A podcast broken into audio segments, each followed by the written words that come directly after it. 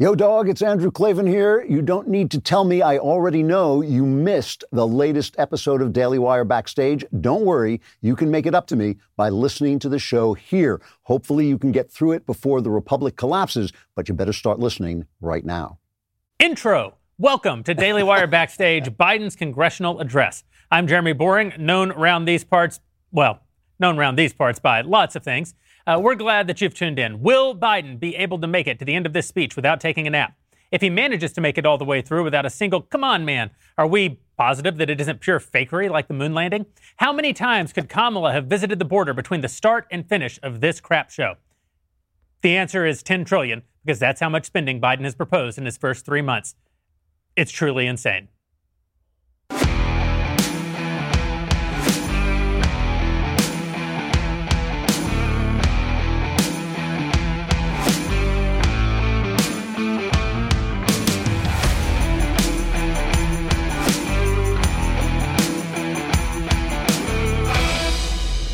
Daily Wire Backstage is sponsored by ExpressVPN. You have the right to privacy. Defend your rights at expressvpn.com slash backstage. Joining me to, well, discuss this crap show and probably a little bit more, Ben Shapiro, Andrew Klavan, Matt Walsh, Mickey Knowles. As always, we will be taking direct questions from our audience throughout the night. To get access to the chat box where you can submit your questions, go become a Daily Wire member. Visit dailywire.com slash subscribe to sign up. Really, this show exists because of the Daily Wire subscribers. Uh, we're so grateful to them. We, we wouldn't be able to produce this show without them. We hope you'll consider becoming one. dailywire.com slash subscribe. Fellas, it's our favorite night of the year. Well, I mean, we were just here last week. So what the hell? like that's my first question. What the hell? Also, Ben has Ben has like a quota, and he will not go above the quota oh backstage. my goodness, that is certainly true. And we are well above the quota. And also, I hate this. I mean, this is like all the things I hate. Backstage, state of state of the union, Us, yeah. Knowles. Like it's, it's just the State of the Union is the most monarchic garbage thing that we do in American politics. I hate it. It doesn't matter who the Stop president trying is. to get me to like it, Ben. It's This is- such garbage. yeah, monarchy, papist. But the, the, the ridiculousness of the of the State of the Union address, in which we all pretend that the president of the United States is an elected king, and then he comes in and everybody cheers and they feed him like he's an important person, as opposed to a geriatric daughter that they're wheeling in on a gurney so that he can babble nonsensically for an hour, and they can cheer for proposals that won't be passed. Is uh, it's really maddening. I hate it in general. Tonight we're going to get Joe Biden proposing another two trillion dollars in spending. He's also going to because it's a day ending in Y. Yeah, that's Uh, right. And also, he is going to be apparently saying that January 6th was worse than any event in American political life since the Civil War, which skips, you know, like the murder of tens of thousands of people by the KKK over several decades, and, you know, the assassinations of at least four presidents, and the shooting of another one, and, you know, Pearl Harbor, 9 11, spate of bombings in the 60s, Vietnam War. Yeah. I mean, I I feel like there are a few, like he was alive for all of these, so he really should know about them. Yeah. And it's kind of astonishing that he's saying that, but that's not a shock. I mean, I, so I put together my preview of his speech. Here we go. Here we go. I've been working on this all day. so it goes like this My fellow Americans, Shazujim and Stevim, and come on. Woo! Everybody gets up and they scream. Except the Republicans. I promise that by the end of my term in office, every black American will have a blueberry and two belly buttons. Woo! Like President Harris, who you will He's going to see keep here, going. I heard a To my- preview of this. to my left and also to my right and all around. She's very woman and also black. Woo! And They- like- this is this is what it'll be for an hour. So I just saved you an hour. Yeah, I know it's Yeah, over. yeah. It's over, guys. Um, That plus $2 trillion. Done. So why do we keep doing this? Well, look, this is this is a great American political tradition when we all gather in late April when the president shows up with like four congressmen or something and goes on Zoom to the rest of them. No, that, it's funny because the monarchical aspect of it, frankly, I think is the best part. You know, it's the, the Oh, God, no. However, Michael Hamburg over here. but we don't even get that. We do the the one uh, aspect of this whole State of the Union thing that everyone tunes in for is the pomp and circumstance and ladies and gentlemen, the president, right? Even if you don't like it, you still, that's what you're watching. But we're not getting that. We're getting a doddering old man who does not know which end is up. Reading some lines that have been written for him to a half empty chamber. Well, I, I will say there's one thing I'm excited about, and that is that whenever Joe Biden speaks for more than 37 seconds, it's like watching Nik Wallenda walk over a volcano. right? Like you just like there's always that possibility. Nik Wallenda is real good at walking over volcanoes. But let's be real about this. Yeah. You're really watching on the off chance that you mm-hmm. will have been watching live when he fails to make it over the volcano. Right. And when Joe Biden speaks, I mean, he'll be slurring his words and he'll be messing things up and he'll be talking about why he has to give every child a pony delivered by catapult or some such nonsense. And and then he'll just slip into a, a reverie. And we're all sort of hoping he goes there, right? I mean, let's be real about this. We want like a full dream sequence, Yeah. like a full WandaVision Yeah. thing to happen where he's like back in the 1950s doing sitcoms with Dick Van Dyke. Like, that's what I'm rooting for. Yeah. But it's scripted. That's the problem. You, you get that moment from Joe Biden when it's not scripted. I, I've actually, I don't know that I've ever watched a State of the Union address or a joint speech to Congress because I, they're so uninteresting to me. I've pretended that I've watched them. I've even live tweeted them without watching them. So this will be my first experience with this, and I, that's so I'm, I'm kind of excited about that. I'm, the I'm- most fun thing about Joe Biden is watching the press report on him. Yeah. Because they have gone to a level of dishonesty that actually is comedy. Well, I mean, normally that- it's X-rated to see that many people orgasm at once. but, but- Especially but- faking it. But I mean- that's, that's exactly it. That's exactly it. It's the O face. It's not really the orgasm. I, I am interested to see. Uh, I, I, I'm a little interested to see the Republican response from Tim Scott. and mm-hmm. What what well, you're new to this by your own admission. the worst part of the night is always I- the I- response. I it like- doesn't matter who gives it. that's true. I'm I'm expecting that, but I am also curious if they go all in on police reform, which is the That exact the wrong biggest- thing for the Republic. oh my God, they will. You know they Right. will. I know they will already. You know but, they will because yeah. there's nothing that Republicans do except things wrong. Yeah, I, I, I heard the Tim Scott. He gave a little, you know, quick preview on Twitter, and he said we're going to talk about how, um, you know, we're a diverse nation, and in that, that's why Uh. we're so unified. And I'm like, no, that's we're not unified at all, man. That's what, exactly the opposite. I, of the I truth. like. There must there must be something about Tim Scott because the Washington Post, a white guy in the Washington Post, wrote a a fact check of Tim Scott saying he wasn't black enough. Basically, that he had. I guess he had some white people in his. No, no, no, it wasn't that. It was that he, what they suggested is that he had said that his grandfather, he basically oh, went Oh, right. from Yeah. sharecropper to Congress Right. in one generation. And they were like, yeah, but your, your father wasn't a, a sharecropper. If you go back to your grandfather and your great grandfather, he'd accumulated 500 acres in South Carolina. It's like, okay, so now you're just saying that he's the American dream in spite of vicious Jim Crow racism. So, well, solid hit there, Washington. I, I just I, I think that the Washington Post, which now has ba- basically has announced it's going to stop fact checking Joe Biden. He's just that honest. It's when do they like ever a- start, though? Is the question. Well, they occasionally say this. You know, I mean, Joe. Bi- The, the funny thing is, the difference between the way Joe Biden lies and Donald Trump lied is is substantial. I mean, Donald Trump was an exaggerator, and he used to say, "I exaggerate the truth," and that was actually pretty true for the most part. There- You know, obvious exceptions, but still, Biden just lied. Well, yeah, I, I'll say it this way. I think that, that Trump lied casually.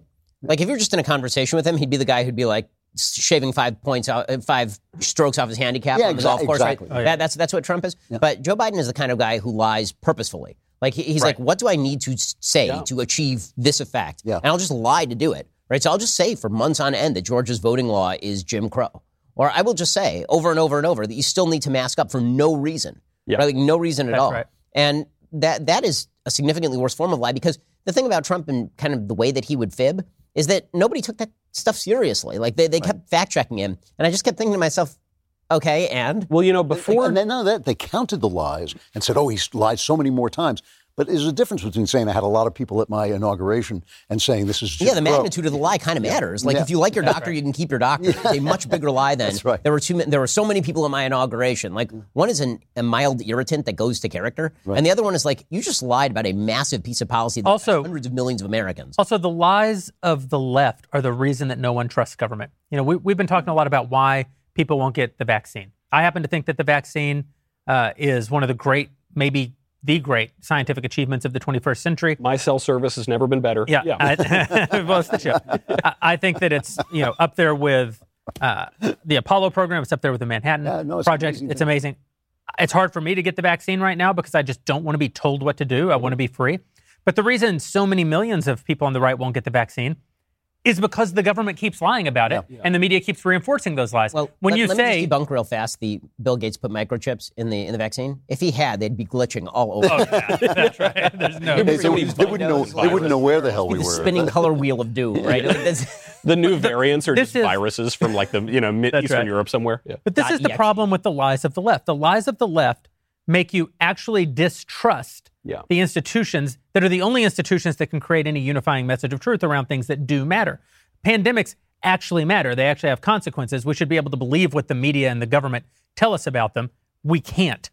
And we can't because people like Joe Biden uh, have spent their entire career lying about such major issues whenever they think they can squeeze just a little bit of advantage out of them. By the way, the, the left wing media used to admit this about Biden before he was their guy. Yeah. Right. There, there was, you know, the, the most really disconcerting of his lies is, you know, the central tragic fact of his life is his wife was killed in this car accident. And the, the guy who was in the other car felt terrible about this and lived for many years and it was very sorry, but he was totally found to have been innocent. He wasn't drinking, n- nothing like that. Joe Biden never said he was.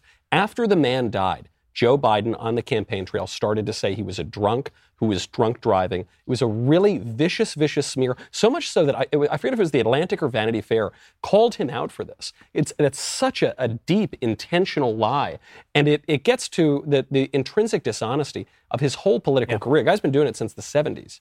well, uh, it's also amazing that how many of these people are like, right now. They're in the chamber. Every single person there's vaccinated. Every single person Right. there is vaccinated. They're in a chamber. They're socially distanced and vaccinated, far away from each other, and they're all still wearing masks. Yeah. Because the, the same people who are telling you the vaccines are so, so important, which, by the way, they are, are telling you that you can never strip the mask off your face, even if you're vaccinated, which makes zero scientific sense. There's no data to back it, but it's just an article of faith now because Trump didn't like masks, and now we're just going to wear masks until we die. They don't, I bother, truly- they don't bother giving any data. They don't even. They, No, they, don't. They, don't say try they're to- insulted. Yeah. They're insulted. If you're like, give us data, they're like, nope. The- The the- only the only data they want is yours, uh, and that's why you need to get ExpressVPN. a few decades ago, private citizens used to be well private. Uh, you want to know what changed? It's called the internet. Having a private life exposed for others to see used to be something that only people like Mickey Knowles uh, had to worry about. now it's an era where every single person online is essentially a public figure. Uh, that's why I use ExpressVPN to keep my data safe when I go online. Every time I turn on ExpressVPN, I'm given a random IP address uh, that's shared by everyone else on ExpressVPN. That makes it more difficult for third parties to identify me and harvest my data. My data. The best part is how easy ExpressVPN is to use. No matter what device you're on, your phone, your laptop, your smart TV, all you have to do is tap one button and you get protection. I really can't overemphasize how important it is in this day and age when your data gives people so much power over you. It lets them, uh, it lets them take your identity, it lets them steal your money, it lets them uh, get you into all kinds of trouble. You don't need to subject yourself to these kinds of problems. So, if you believe that your data is important, as I do, if you think it's important to your business, if you think it's important to your family, secure yourself with the number one rated VPN on the market. Visit expressvpn.com slash backstage and get three extra months for free. Three months for free. What? Yep. Just go to expressvpn.com slash backstage. Expressvpn.com slash backstage. You really need to protect yourself. Go do it right now. So I want to talk about the fact that we're looking at an almost empty chamber. This is supposed to be It's inspiring. uh, uh, this is supposed to be a joint session of Congress. They're not even filling 50% of the seats, it doesn't look like. How did they determine who was going to be there? So they gave a set number of seats to the Democrats and a set number to the Republicans. If you were if you were one of the Republicans and they said only a few of you can go and you have to wear a diaper on your face even though you've been vaccinated, why wouldn't you just say no? So a bunch of them did. Steve Scalise said no. Did he really? Yeah, he was like, I'm not interested. And honestly, why would you be? First of all, if I had any excuse not to go to the State of the Union, I would be there. I tried to get out of this. Antonin Scalia famously would not attend. He thought, for the same reason, he thought it was ridiculous, anti-American nonsense. Right. it- Biden should just send a letter to Congress saying, I'm going to do whatever I want. And actually, I'm just going to do whatever my chief of staff wants, Ron Klain, President Klain. And he's the one who's actually just going to write the agenda. But the, the thing that, that's amazing about what we're watching is the, the media's attempt to build Joe Biden up into an important figure in his own right is pretty impressive because everybody really kind of secretly understands that Joe Biden is a truly unimpressive figure in American public life. He really is. He's been a non-entity or a bloviating idiot for most of his career. And now he's president of the United States, and they are solely reliant on this man. Because if God forbid, and he's the president of the United States, you don't want to see anything bad happen to him. If God forbid something happens to Joe Biden, The Democratic agenda is DOA. It is dead because Kamala Harris saying the exact same stuff as Joe Biden Yeah. is completely unpalatable to the American people. Yeah. Because Joe Biden does not he does not give off a sense of threat. But he's- he is an elderly daughter who does not know what the hell he's talking about. And so he's not threatening because houseplants are not threatening. That's how he got away with the speech. The- The speech he gave yesterday was was disgusting and repugnant. I mean, he's he's giving us permission to have a picnic if you're with vaccinated people, and if you're not, you have to mask at the picnic. I mean, since since when is this the relationship we have with the government that we have to tune in to the president to find out if we can have a picnic out uh, at, at the park? And to me, that wasn't even as radical as what he was saying last week about the about the Floyd trial, or he, or the Or- Chauvin or- trial, where he was literally coming out and just calling the country racist based on an incident where no one has yet presented any evidence of racism. or before that, or, or right after that. I, you talk about lies of Joe Biden and the Biden administration.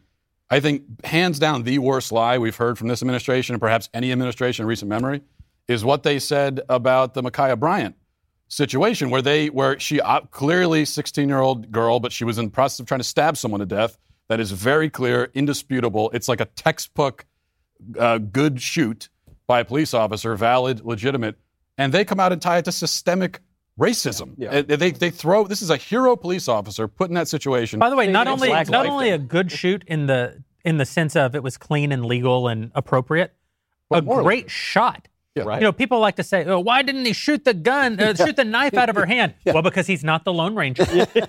why didn't the cop shoot her in the leg? I well, because I mean, if you actually watch that video, the It fact has a that split second to hit her and not hit the girl. and not hit the stab. girl that she's trying to stab. Not many trained police officers could have effectuated that shot uh, as successfully as he did.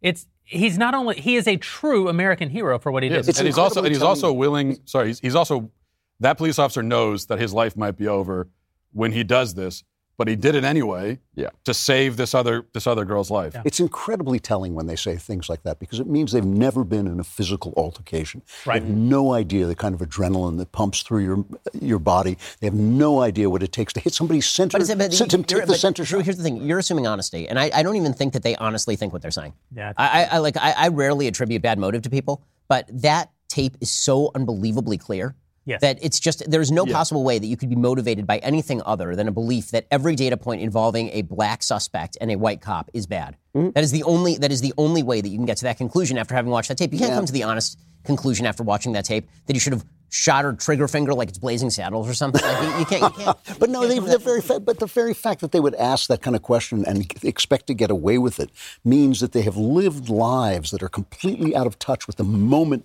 that they're reporting on. It doesn't even occur to them to go and say to somebody, you know, you were a police officer who was in a shooting, you were a soldier who was in a battle. You know, what's that like? What is that? What happens when you Well, do there is that? this thing about narrative that narrative compounds narrative. Nar- narrative builds upon narrative. Uh, I I tweeted out this morning that COVID uh, is to disease what nuclear weapons are to energy and explosives. And what I mean is that uh, all the people who say believe the science don't actually know anything about the science. They don't believe the science. We instead we've attributed to nuclear and we've attributed to COVID these sort of magical, mythical, destructive properties where they're actually not constrained by science. They have almost unlimited power to do unbelievable damage. And the problem is over time, because of the power of narrative, experts, authoritative people actually believe not reality, but they believe. You know, so when we when it comes to nuclear weapons, you know, everybody believes that. Like we have enough. People will say all the time. You will hear people in the military say, "We have enough nuclear weapons to wipe out all life on Earth a hundred times," and that's absolutely absurd. Like we have a thousand strategic nuclear weapons in our arsenal, or something like that. For context, we detonated 1,000 nuclear weapons during the 50s and 60s, 65 miles north of Las Vegas. A major American city, 65 miles north, we detonated 1,000 nuclear weapons. Like, nuclear weapons are bad. Nu- nuclear weapons are very destructive compared to non to, to conventional ordinances. But they're still just things. There's- It's just a bomb. The properties COVID is a science do not virus. Cease to apply. But this That's is right. but this is the COVID is a virus. That's all it is. This is the entire thesis of the left and has been for about 50 years that narrative shapes reality. But the part they leave out is that it can shape it dishonestly or honestly. Right. So a narrative can be true or false. You know, this is this is Yuval Harari wrote this book about what, what is different about humans than every other animal is that we tell fictions. And among these fictions, he includes rights, money, uh, religion. And you think like, well, wait, wait, wait a minute. You know, I'm, I'm a, st- I've, I've been making up fiction all my life. You can make a fiction that's true, or you can make a fiction that isn't true. Anybody who walks out of a movie theater can say, eh, that wouldn't happen. That was unbelievable, right? The, the, the thing about money is money is a language. It, it is a language, but it's a language for expressing value. It's something we cannot tell how our minds calculate value, but they do it almost exactly. They do it to the penny, and money expresses that. It's a fiction that's true when it's when it's not controlled by the government, when it's free exchange. You know, you, the, the problem is not the narrative; it is the absolute disbelief that there is such a thing as a truth that goes beyond the physical facts of life. Now they don't even Well, one of the, one of the things those. that I've been noticing is that there have been a couple of polls in recent memory, like in the last month or so, talking about percentages of Americans who believe certain things about things that are factual. Yeah. Like how many black Americans get shot every year by the cops. Yeah, yeah. Right. And, and that poll will show you that liberals are just way the hell off. Like they're off by a They think factor. of- 1,000. Right. They're, they're, they're, they're off by a factor, uh, and that's unarmed black men. Right. They'll, they'll say like a thousand unarmed black men are shot. It's like twenty. Yeah, Right. They're, they're off by they're off by a factor of fifty. Right. And then if you ask liberals, how likely are you to die of COVID? They'll be off by a factor of ten or a factor of twenty. And then conservatives, these supposedly ascientific, data-free, fundamentalist crazies, if you ask them like, how likely are you to die of COVID? They're way closer to the actual reality than they than, than the liberals are. And the same thing about racial violence in America. They're way closer to the actual reality. Even even they, by the way, even overestimate the number of black men who Yeah. get shot in America. But this is why unarmed every year. this is why I'm saying narrative builds on narrative because these reporters not only have they never been in physical danger, not only have they never fired a firearm, everything that they believe about them and they believe they've researched, they believe they're experts, but everything that they know is just what someone else before them was saying when they were shaping the narrative. Right. So it it compounds over time that people get more and more and more certain about things that they know less and less about. It's not that they don't. I mean, it really is Ronald Reagan. It's not that they don't know much. It's that everything. they and know there, there's a very famous line about the left, which is unfortunately you can sometimes apply it to the right, but it, but it's so true with the left, which is they'll say, "Who cares if it works in practice? Does it work in theory?" The obsession with theory, because that that is a And, narrative. and your reference to the Lone Ranger, by the way, is exactly dead on because the Lone Ranger actually used to say, "I only shoot to wound."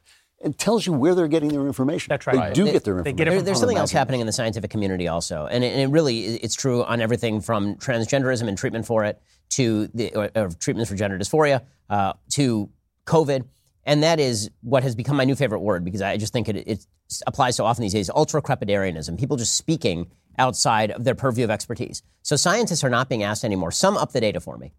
Right, sum up the data for me. That's the question you ask a scientist. Instead, they're, be asked, uh, they're being asked questions like, "What do you think Americans ought to do about masking or not masking?" That is a policy and or moral question. yeah. Your job is to like, I don't go to my doctor and then say to him, you know, what do you think that I should do with the rest of my life? Like, what decisions should I make in my life? He can tell me what the data suggest about what particular things Right. will happen if I do X, Y, or Z. But that's not what the scientists are doing about COVID. They're not doing any of that. So what you need to do is go over to Policygenius and get some affordable life insurance. And the reason that you need to do that is because it's a terrible thing to go through a, fam- a family tragedy. Uh, if you think about leaving your loved ones behind, you think about the kind of pain that you're putting them through. What you may not have considered is the actual circumstances that you'll be subjecting them to, uh, where they don't have you there to provide for them. You need to protect them by getting life insurance. It's an important thing to do. It's the right thing to do. If you're a parent, it's an essential thing to do. Policygenius can help you compare top insurers in one place and save 50% or more on your life insurance. Once you find your best option, the Policygenius team will set up your new policy for you and answer any questions you have along the way. Since their licensed agents work for you, not the insurance companies, there's zero hassle. If you hit any speed bumps during the application process, Policygenius will take care of everything. That kind of service has earned Policygenius a five star rating across thousands of reviews on Trustpilot and Google. I've told you before that I use Policygenius. I used it to get a life insurance policy for myself, I used it to get a life insurance policy for my wife. Very important because I don't want to leave my family in a bind. But I'll let you in on a little secret. I also used it to get a life insurance policy on Ben Shapiro. And that's because my ability to provide for my family is deeply and intrinsically connected to Ben's ability to keep talking incredibly fast. Policygenius can promise that you won't leave their website feeling like a fool. You could save 50% or more by comparing life insurance quotes and feel good knowing that if something happens, your loved ones will be taken care of. By which I mean, if something happens to Ben. Go to policygenius.com and get started. Policygenius. When it comes to insurance, it's nice to get it right. I really can't emphasize enough. It is a moral requirement, especially for someone with a family, to have life insurance. Guys, we're only a few minutes away from what promises to be a riveting speech, which, from the video I'm seeing, will be seen by at least 18 people in the House chamber. How it much really, it's on remarkable. not to fall asleep? Oh, Normally, you got a chamber I of know. like hundreds of people, and so Right. if you start to doze off, I think cameras will just shoot elsewhere. Yeah. But like, if you start to lose it in the middle of this thing, cameras on you. You pull man. the RBG, classically fell asleep. You know, th- th- there is something to remember as we go into this absolute snooze fest here, which is t- totally to your point, Ben, that n- now the, the scientific experts pontificate about everything that it, they don't know anything about because it's the only sort of expertise we acknowledge in this country. We don't acknowledge philosophical, moral, or religious expertise. Mm-hmm. In self government, citizens are supposed to be the experts on that sort of thing. But that's all gone now, and I bet I bet he's not going to acknowledge it tonight either. I want to know what, what any Republicans that chose to be a part of this charade with the masks on. I mean, they should be held accountable by, by, for that by the voters because this is. I actually this agree is, with This you. is Yeah. a grotesque. Yeah. I, I'm actually. It's depressing and and infuriating the more I watch this, and the fact that I got to sit now for an hour and watch it is making me uh, is is causing me anxiety. But this is this is this spectacle. It's- look at the guy I've there in in two room- masks. I, I, I listen. I've been in a room since I was vaccinated. I've been in a room with like 350 other people, everybody unmasked. And if the media had been there, they would have been like, "Oh my God, we're all going to die of COVID." No one got COVID. You know why? Because everybody's either had COVID or they're vaccinated. Everybody in that room is vaccinated. Why did any Republican, there- every Republican there should have to explain why they because chose to show up? Republicans are cowards. Yeah. Yeah. They're there because they are cowards. And they're there because they're too afraid to stand up to the other side, which is not cowardly, but is decidedly Right. convinced that they know what's good for you. They know they don't need the mask, but they're afraid that if they don't wear it, you might not wear it. And they want to control you. They want to determine what is good for you. They want to decide when you have a picnic with your family. And they, they'll say that they have good intentions. No, we just know that people will make bad decisions and we're responsible for public health and we need to protect the preponderance of people. You do that by arming people with good information and letting them make their own risk assessments. Instead, they're going to lie to you, pose for you, virtue signal for you in order that they might own What you don't get, Jeremy, is that the people are a bunch of deplorable, irredeemable idiots, and Maxine Waters is really, really smart. And that's why they told us. That's the irony is that's why they told us originally not to mask because they were treating us like idiots and children. Yep. And they thought we'd go and hoard all the masks. And uh, You know, you know, I actually asked my doctor, who is a far left guy, but a brilliant guy, I said, now I've been vaccinated, do I have to wear a mask? He said, no, but you should as a political statement. He said that to me. And I said, oh I said that's not my politics. You know, there are fewer people but there's- in there's that an entire- chamber than watch the Oscars. There's an on entire TV. article by this woman. there's an entire there's an entire article by this woman on Medium about why she is still going to jog with a mask even after all of this is over. And it's, she said it's because it's, it's a sign that I care about my fellow man.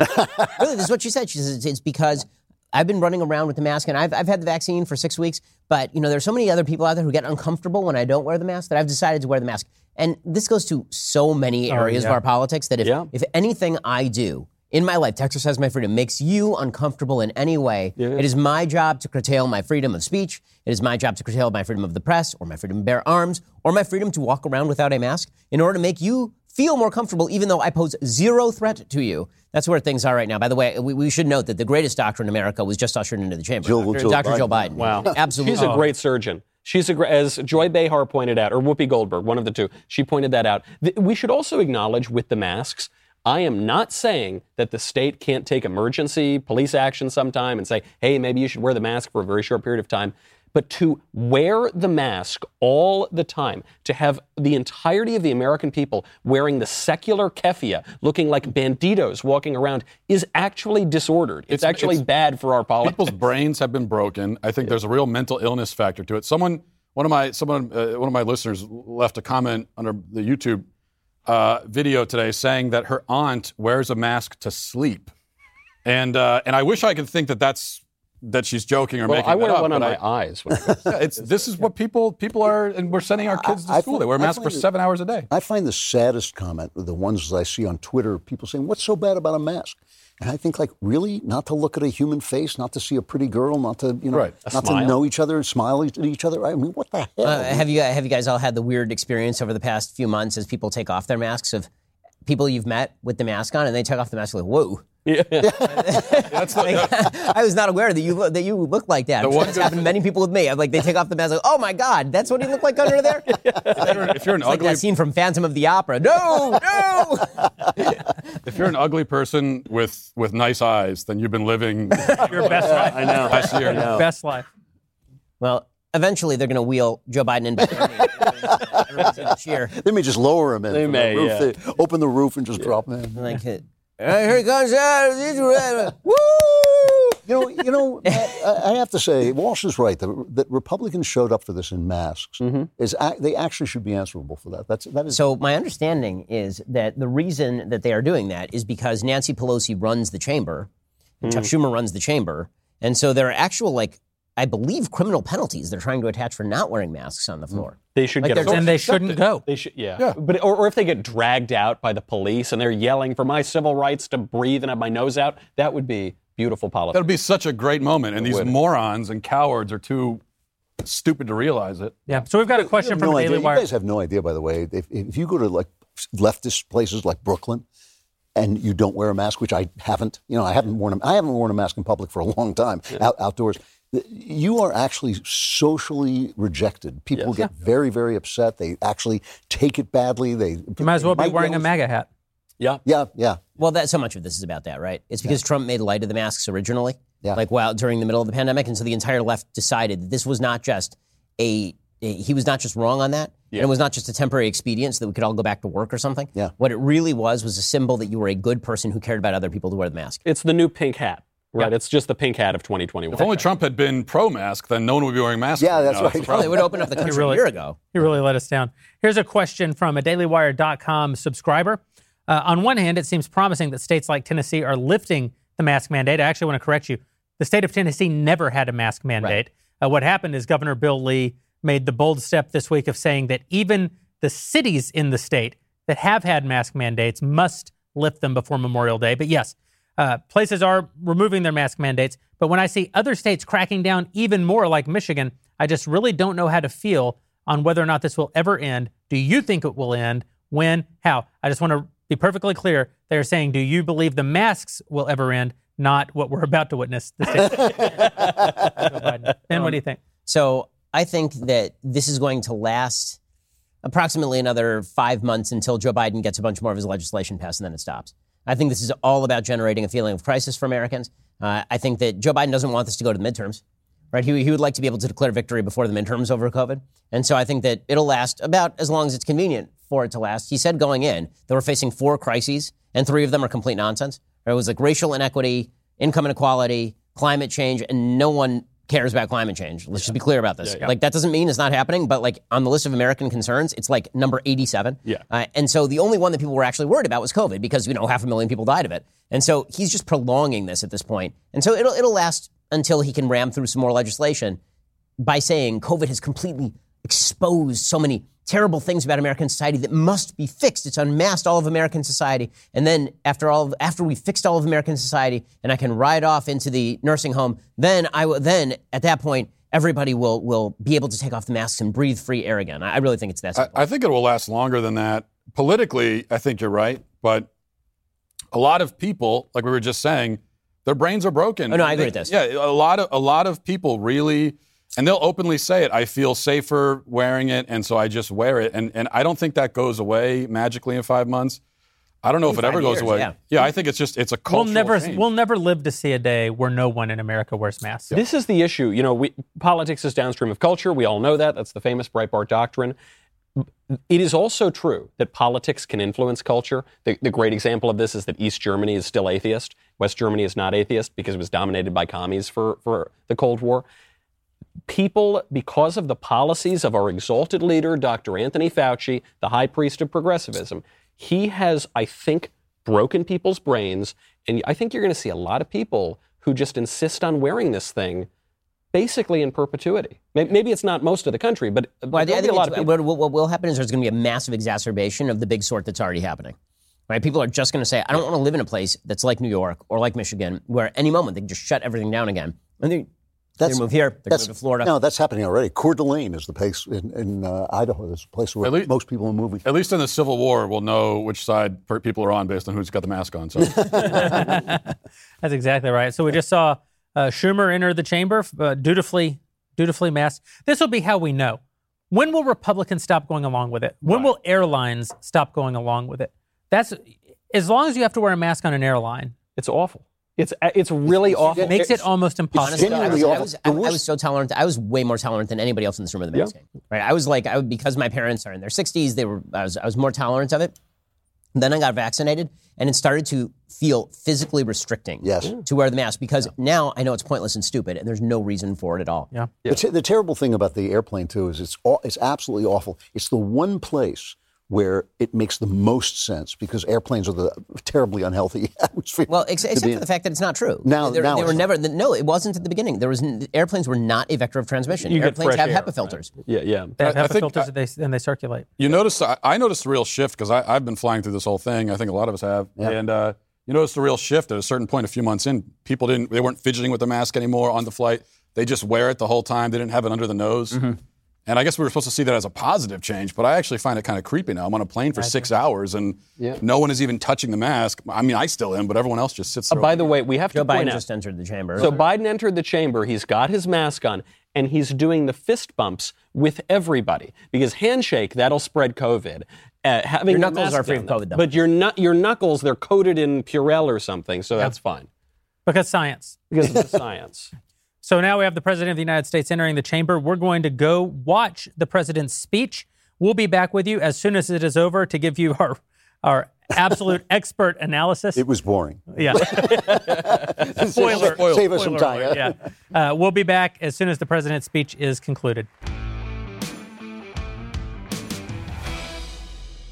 The President of the United States concluding his first 100 days in office and his first State of the Union address with the greatest line in the history of State of the Union addresses.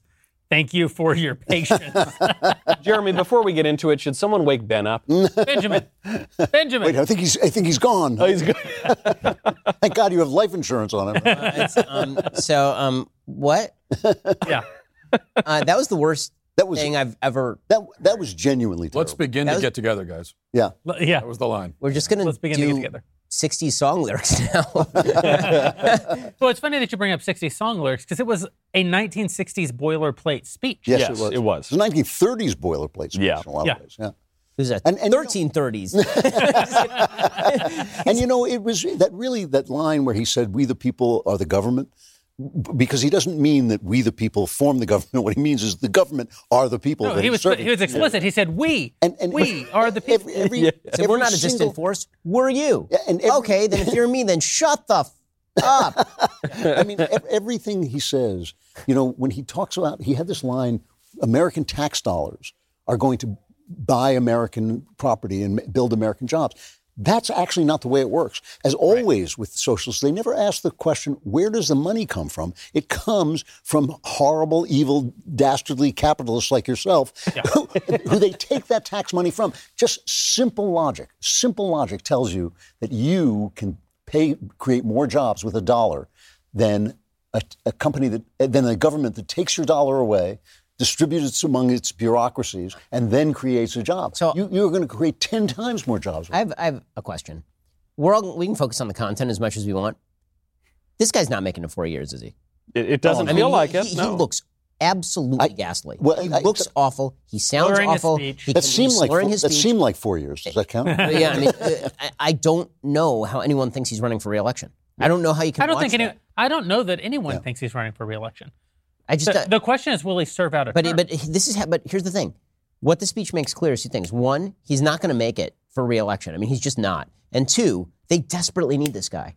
Yeah. They need him so badly. Yeah. Because if you actually just read the text of the speech, what you will see is a litany of spending and regulation and taxation And, yeah. and big government and rethinking of the fundamental relationship between the American people and the government that, that sounds like it's coming directly from Bernie Sanders. I mean, it is extraordinarily radical stuff. But because the person who is saying it is a mushmouth old man that nobody fears because he is a mushmouth old man, they are Because he's deeply been around forever. Yeah, well, not just that, because he I, I, honest to God, wonder if the entire design of the speech, because he backloaded all the controversial stuff you noticed about how America's Yeah. racist and about how the government is the people. Think he put all of that in the last 10 minutes of the speech.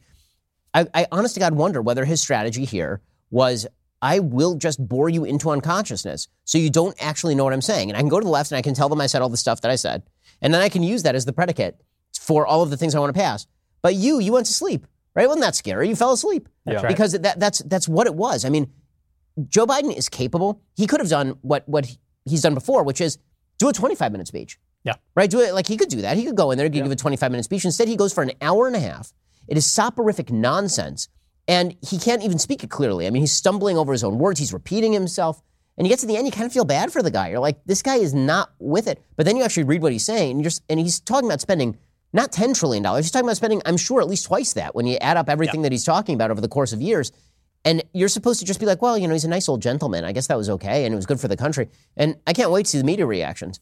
Right? The media reactions will, like, if you can get to the sort of climax the media will reach based on that speech, hats off to you, man. I mean, that, like, at that point, you definitely don't need Get Roman Bill, because there's something going on here. yeah, that is Bill, not. Bill Whittle talks about this idea of government as we the people uh, as eloquently as anyone I've ever heard discuss it. Essentially, the Constitution is a legal compact between three groups the, the federal government, which it is creating, the states, and the people. We, the people, is the people who are consenting to the creation of this federal government. Saying, uh, saying we, the pe- having the president of the United States say, "We up here, we, we're you, we, the people, are the government," would be akin to like in uh, in any criminal case, if if the defendant said, uh, "No, uh, we, the plaintiff." Well, and you- we the plaintiff. You see, the trick of the whole thing that the, the left has been pushing in overdrive for the past year is this blurring of the distinction between the federal government and the state government. Right now, H.R. 1, the first thing they're taking up, right. is designed to steal all that power from the states, particularly over elections. What could go wrong there, right? Congressmen writing their own election laws and the people. But then what they're doing is they're outsourcing all of that political power, per Woodrow Wilson and the progressives for a century, to these bureaucrats that are, you know, it's it's the the random agencies that are really making the laws. There's something else that's happening when they say that we, the people, are the government. And that is that what our government originally was supposed to be was a limited government designed to protect individual rights. That's what the, I mean, it's in the Declaration of Independence, it's in the Constitution of the United States, the government of enumerated powers. But there's something else there too. It's a government of checks and balances specifically created in order to protect those rights. When you say we, the people, are the government, what you are saying is that checks and balances are a bad. They're an mm-hmm. obstacle Yeah. because the people are the government. And if the people collectively are the government, well, then they don't have arguments among themselves. They don't, they don't have checks and balances. You don't need checks and balances. Checks and balances are a bar to what he calls that's- democracy in That's what the that's what the Democrats have been saying since Wilson. which is called mob rule. And what, what's, right, which is what's called mob interesting, rule. what's interesting is that it was it was Lincoln who basically said, declared that the Declaration was the philosophy behind the Constitution, and it it has been the Democrats who have been trying to unwrite that Yeah. for, for, Ever since the. Civil War. Yeah. No, they, they make the same argument now that Calhoun made. They just make it on a different right. basis. That's- and the, the trick too is we, we debate it between small and big government, and that's often where the but it, but really the distinction here is limited Yes, and right. unlimited. That's government. Right, it's enumerated powers government and Yeah. government Yeah. that can do it's- whatever. it's Joe, be Joe big- Biden literally said that we have the power in our hands to cure cancer. He Yeah. said that in that speech, and everybody's just going to be like, "Oh, you know what? That's totally fine." Explain to me that. Seriously, I want to know. I want to know who are these evil people standing in the way of us curing cancer? Because if it's adult Joe Biden who's going to cure cancer, why has he been holding back the cure all this time? It seems like that would have been a little bit useful. Is it Dr. Jill? Is it Fauci? Like who? I want to know who in their safe can open up that safe and there's the cure for cancer. If only we just throw a bunch of cash at things, then magically these things get cured. Uh, I'll also note that you know he he spent a little bit of time there bashing big pharma. He spends the he spends the entire beginning of his speech talking about the magic of the vaccines, and we've tranched out these vaccines. Who do you think created the vaccines? Wasn't Joe Biden? Wasn't useless Dr. Fauci? Wasn't the CDC or the FDA? It was big It was pharma. big pharma. It was It big was- it pharma. was. Big That was al- that's always the tension because the other problem is you spend the first part of the speech and the last part talking about America, we're a light to the world, we're unified, we're a great country, and then you take that detour in the middle saying that oh yeah we're systemically racist, we're oppressing black people. Well, I mean, minute. which is it? I mean, this is this is a horrible country for minorities to live in. We're killing them in the street just for existing. But we have to defeat China. Right, and we're right. But, but So Joe Biden, we, ha- we have to admit here that Joe Biden is riding a wave created by Donald Trump to some degree. He's riding a double wave. One is that the vaccine, which was brought into existence by Trump's program, by the Warp Speed, Operation Warp Speed, is basically bringing an end to this this pandemic. That's one thing. And this shutdown, this ill-advised and overlong and ridiculous shutdown, is is going to come to an end, and the economy is going to boom. And so Biden knows that he's he's riding that wave. Right. He is riding the wave of the end of this pandemic, which is going to create good feelings as it should, and he's riding the wave of the, the economy coming back. The question that I have about Biden right now is: Is he waiting? For, is he hoping that through this he can get this left wing agenda? Because let's let's face it, Biden is not a leftist. He's not anything. He's he's a Right. he's a weather vane. He goes with where the party goes. Well, he right wants now, his legacy. Right now, the party he wants He wants his legacy. he wants his legacy, but right now the party is a left wing party. It is a far left party and it is pushing him along. If he loses in the midterms, if he loses the majority in the House, and even could lose the majority in the Senate, really, is that better for him in some way? Yes, that, yeah, because he I doesn't mean, because because he he doesn't. Then here's he the become- thing: he doesn't care. He doesn't what care. happens That's right. four years from now. That's He's right. not running for reelection. Right. All he wants to be known as is a con. He doesn't want to be the old man who's just the bridge to Kamala.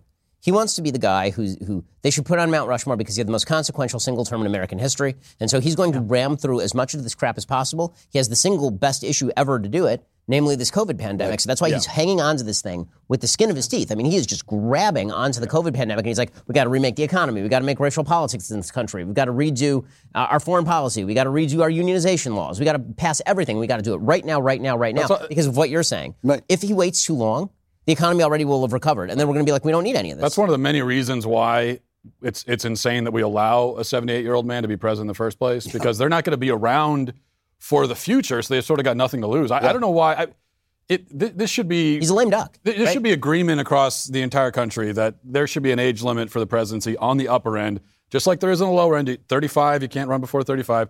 Why should we allow you after 75 to run? That gives you a 40 year window to become president. You can't do it then. Go home to your family, sit in a rocking chair, talk to your grandchildren. It wasn't meant to be. I, I- mean, that, that, that, that's. I do think they should put him on Mount Rushmore because he's as lively as the other presidents. I want to push back on some conventional wisdom that you just you cited. You said, you know, he's going to ride this wave of goodwill that will accompany the end of the, of the pandemic. He's going to uh, ride the economic boom that comes at the end of the pandemic. You had one other thing about the end of the pandemic.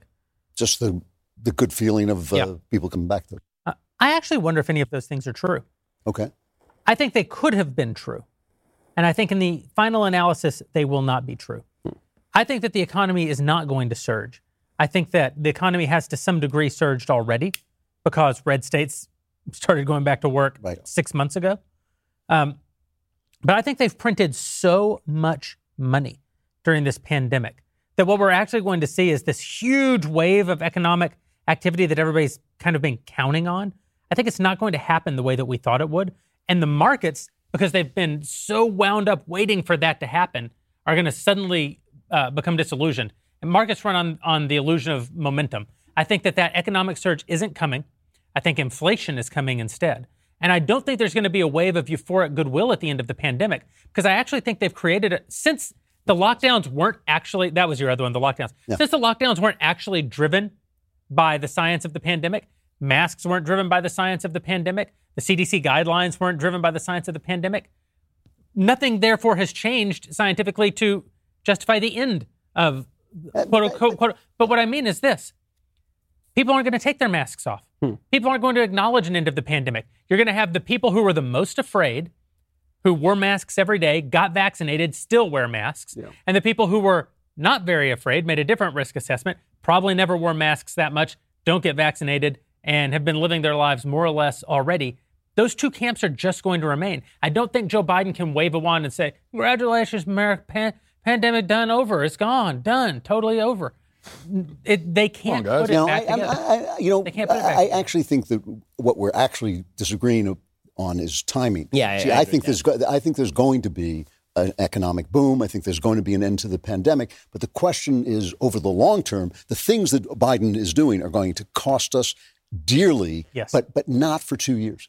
Well, that's the question. Is it going to be two years? Is it going to be a year and a half? Right? That's the gamble. yeah. That really is the gamble. Yeah, I mean, no. if, if things start to crash in the middle of next year, Yeah. then they lose the con- first of all. I think they lose the Congress anyway. Yeah. I think I think that I think that Let- they, let us hope, yeah. I, I think they're going to lose the House of Representatives. I, I find it very hard to believe that they're Yeah. going to retain the House, considering that they did so poorly when Joe Biden won seven more million pop, seven million more popular votes than than Donald Trump, and they barely held on to the House. But there is a question here, which is do they get through this major election overhaul that gives a distinct advantage? Well, they, they can't. I mean, not not without Manchin breaking the filibuster, right? Right, And, and, And Sinema also- breaking the filibuster, and I don't think either of them are going to do And that. it may So not be. not. It may not be constitutional. I mean, it, Well, that too. I mean, I Yeah. think it's pretty wildly unconstitutional. Yeah. in the Supreme You know, it's, Court, but it's, what was interesting to me too about the speech though is what wasn't in it. There was no mention of free speech. There was no mention of, of wokeness of, of any of the kinds of things of the, the critical race theory. There, you know, even though he said we were Well, racist, he's in favor of it. Yes, he is, he is in favor of it. And those are things that are really starting to bother them. And the way you can tell they're starting to bother them is the left is starting to say woke is a bad term. Woke is a bad term. Whenever they get caught being who they are, they Yeah. change the word. Yeah. You know, that is uh, like, yeah, we used to be liberal. Now we're progressive. I think That's what I- political correctness I think, is, I right? think Biden has some. I think some Biden Biden knows that his time is limited and it's rushing him Yeah. So, for two reasons. Not just because of the four year thing and him being in obviously declining health and, and all of that. I think that there's something else going on. The poll numbers for him are not good. They're I just agree. not good. I agree. He's Yeah. at 52, 53 percent. He won at and I don't. 51 And I think that's baloney. Okay, but even if you even if you think it's true, he's at the exact same percentage that he was in the popular vote. Okay, with the end of the pandemic, with the booming economy, with no major foreign crisis. Yeah. Right? And and with the media fawning all over him and treating him as though he's a historic president with 100% positive media coverage. And he's still at 51%, which means that he only has one direction that he can go at this point. Yeah. Right? And and it ain't up. There's a, what what can he do to make himself more popular at this point? Seriously, he's handed literal cash checks to Americans. He's just sent checks to millions of Americans. He's he's said to them, "Here are your vaccines, and you know what? You know you, now he hasn't said go back to life, but he will. Nobody, th- there's no place to go for him but down from here. And so he's like, okay, well, the time's time's wasting, right? Right, the clock is ticking because if I start hitting 45 percent, 40 percent, everything's gone. We're going to take questions from some of our DailyWire.com subscribers. They're the reason that we're here tonight and able to bring this show to you. So we want to hear from them. Question How dumb does he think we are? Who will pay for all of this? Of course, those of low income will vote for him, and Democrats, they can continue to get things for free, and all of these reductions uh, for staying at a low income. I mean, I mean, we all know the answer who's going to pay for it. Ben's going to pay for it. Right. But he, but he's not because because you can't tax billionaires to get trillions of dollars. It doesn't make any sense. I'm, I'm Right. sorry, it, it really doesn't. And the question of how dumb does he think we are? Dumb. Every Yeah, D U all M the way B dumb. with big letters. Yeah. But by as the dumb problem- as it is humanly possible to be. I was screaming at the television when he's talking about taxes because he what he is saying is so obviously asinine. When he says that rich people don't pay their fair share in this country, Yeah. that is just an abject, disgusting lie. It is a lie. The top 10% of income earners in this country pay all net taxes, not some of the net taxes, all of the net taxes, because net taxes are defined as what you pay into the government minus what you get back from the government. So if you get back from the government more than you paid in, this means that you were not a person who paid net taxes into the government. Only the people at the top of the spectrum are paying net taxes in this country. All of the net taxes in this country. Yeah. When he says they're not paying their fair share, the only thing he means by they're not paying their fair share is it should be nearly all of your income goes to the federal government. And when he says things like, I'm not going to tax anybody who's making under $400,000 a year. He is lying to you through his teeth. When he says I'm going to tax corporations, corporations are not human beings for purposes of taxes. The money that would have been passed on to you via income is being taxed up here. That money is now being withdrawn from the system and taken away from you. Corporations are going to have to raise prices in order to deal with the taxation effects. When he says that I'm going to tax all of these rich people on their capital gains taxes, what do you think those rich people are going to do rather than put their money in the stock market where they get taxed on capital gains? They're not going to put their money in the stock market. So what happens to your 401k if you're a union member or a teacher's union member? What do you think happens to all the other 50% of the population who are invested in the stock market right now? And what happens to the businesses that hire you when Joe Biden decides that your boss needs to be taxed out of existence in order so that he can determine where the dollars go? This jackass who's never created a single job in his entire life. The people who don't pay their fair share in this country are the poor. We need to raise taxes on the poor. I'm not joking. I'm not joking. The poor in this country pay zero. The lower middle class in this country pay net zero. So we have a group of people who pay no taxes, a group of people who pay no net taxes, a group of people who pay all the net taxes. And his argument is that it's category three who don't pay their fair share. Fair share means your percentage of taxes. we've determined that there are some people who shouldn't pay any percent of taxes. The only fair taxing system is one in which everyone pays. But you know what's what's complicated about this, and it's the bait that Biden wants us to take, is he wants to make this a class issue. Poor people vote for Democrats, rich people vote for Republicans. It's just not true. just Millionaires broke for Biden, and very often it's those poor, deplorable Americans who vote right. for Republicans. And it's it's just a lie that Biden and all these And it's always, it's just all double taxation. It's all double Yeah, taxation. of course. Every dollar is getting taxed seven different ways. And every if time- I earn a this- dollar, I get pay, I get I get taxed as, as income if I earn a dollar. Then if I invest it in the stock market, they tax that dollar. Then if God forbid I die and I pass it on to my kids, they they tax that dollar. Then if I use it in a transaction, they tax that dollar in but nobody- sales but tax. here- If I use it to buy a house, they tax it in property tax. The, the, the problem is nobody cares. Like, Of course. spending is, I think, sort of the Republican climate change. In that it's the issue we talk about, but nobody cares Yeah, because it's, yeah. it's not a reality. Now the difference is that spending is an actual problem where climate change isn't. But but but in, in people's lived experience, which is the phrase that we hear from, from the left all the time, it's just not a reality to them. They don't feel it. So it's just this doesn't mean anything. And on top of it, um, we also know that for the last four years, there's this sort of glaring uh, dead zone where Republicans stopped talking about this issue completely, and now uh, and now they're getting back to it. And it just I think it rings hollow. I It mean, that, that's 100% true. I will say that there is a difference that is not even degree anymore. It is now turning into a difference of kind between you spend $4 trillion a year and you spend $10 trillion a year, right? Yes, Republicans did a horrible job restraining themselves on spending, but that's been true for decades. I mean, seriously, really only in the 90s with Newt Gingrich did they do anything serious about spending. Other than that, Republicans have spent like drunken sailors. But Joe Biden isn't spending like a drunken sailor. Joe Biden is spending like an entire drunken navy. I mean, it's, it's, it's, it's insane. I mean, the, and there will be effects to this.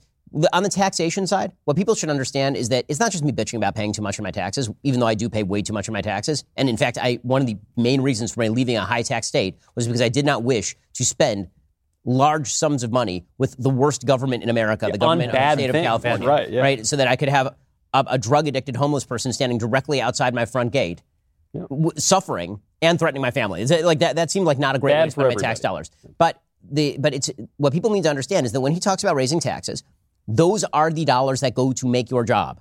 Okay, this this lie that it's when he says the middle class built this country. Where did the middle class get its money? Where does he think that came from? this is why that is every just time it's he such uses- crap. I mean, like I'm a middle. I was a middle class person for the vast majority of my life. My parents were middle class people for the vast majority of their lives. The middle class is great, but people are in and out of the middle class. It's not a set group of human beings. yeah, that's right. You, you start off in America as a poor person. Then you move into the middle class as you age. And then by the time you retire, usually you're upper middle Same class. for minimum wage workers. That's not a set group. You're supposed to be a minimum wage worker for you know a couple years. we're not living. We're not living in like This is in a, in a British they- TV show from they use- 1773, right, where everybody is a part of a class and you just stay there your whole life and you can never escape it. That's not how it works here. Every time, every time uh, a president or a government worker uses the word investment, I want to explode because investment means that they, you make, a, you go out to work, you make a dollar, they take the dollar and say, you know what, I'm going to spend this dollar on. I'm going to spend it on what I want to spend it on. Whereas if you choose, if you go and say, I'm going to buy a Chinese meal, you've actually created another job. You've actually invested your money where you think it should go inve- in things that are investment, va- investment valuable. by nature, by definition, entails taking a risk.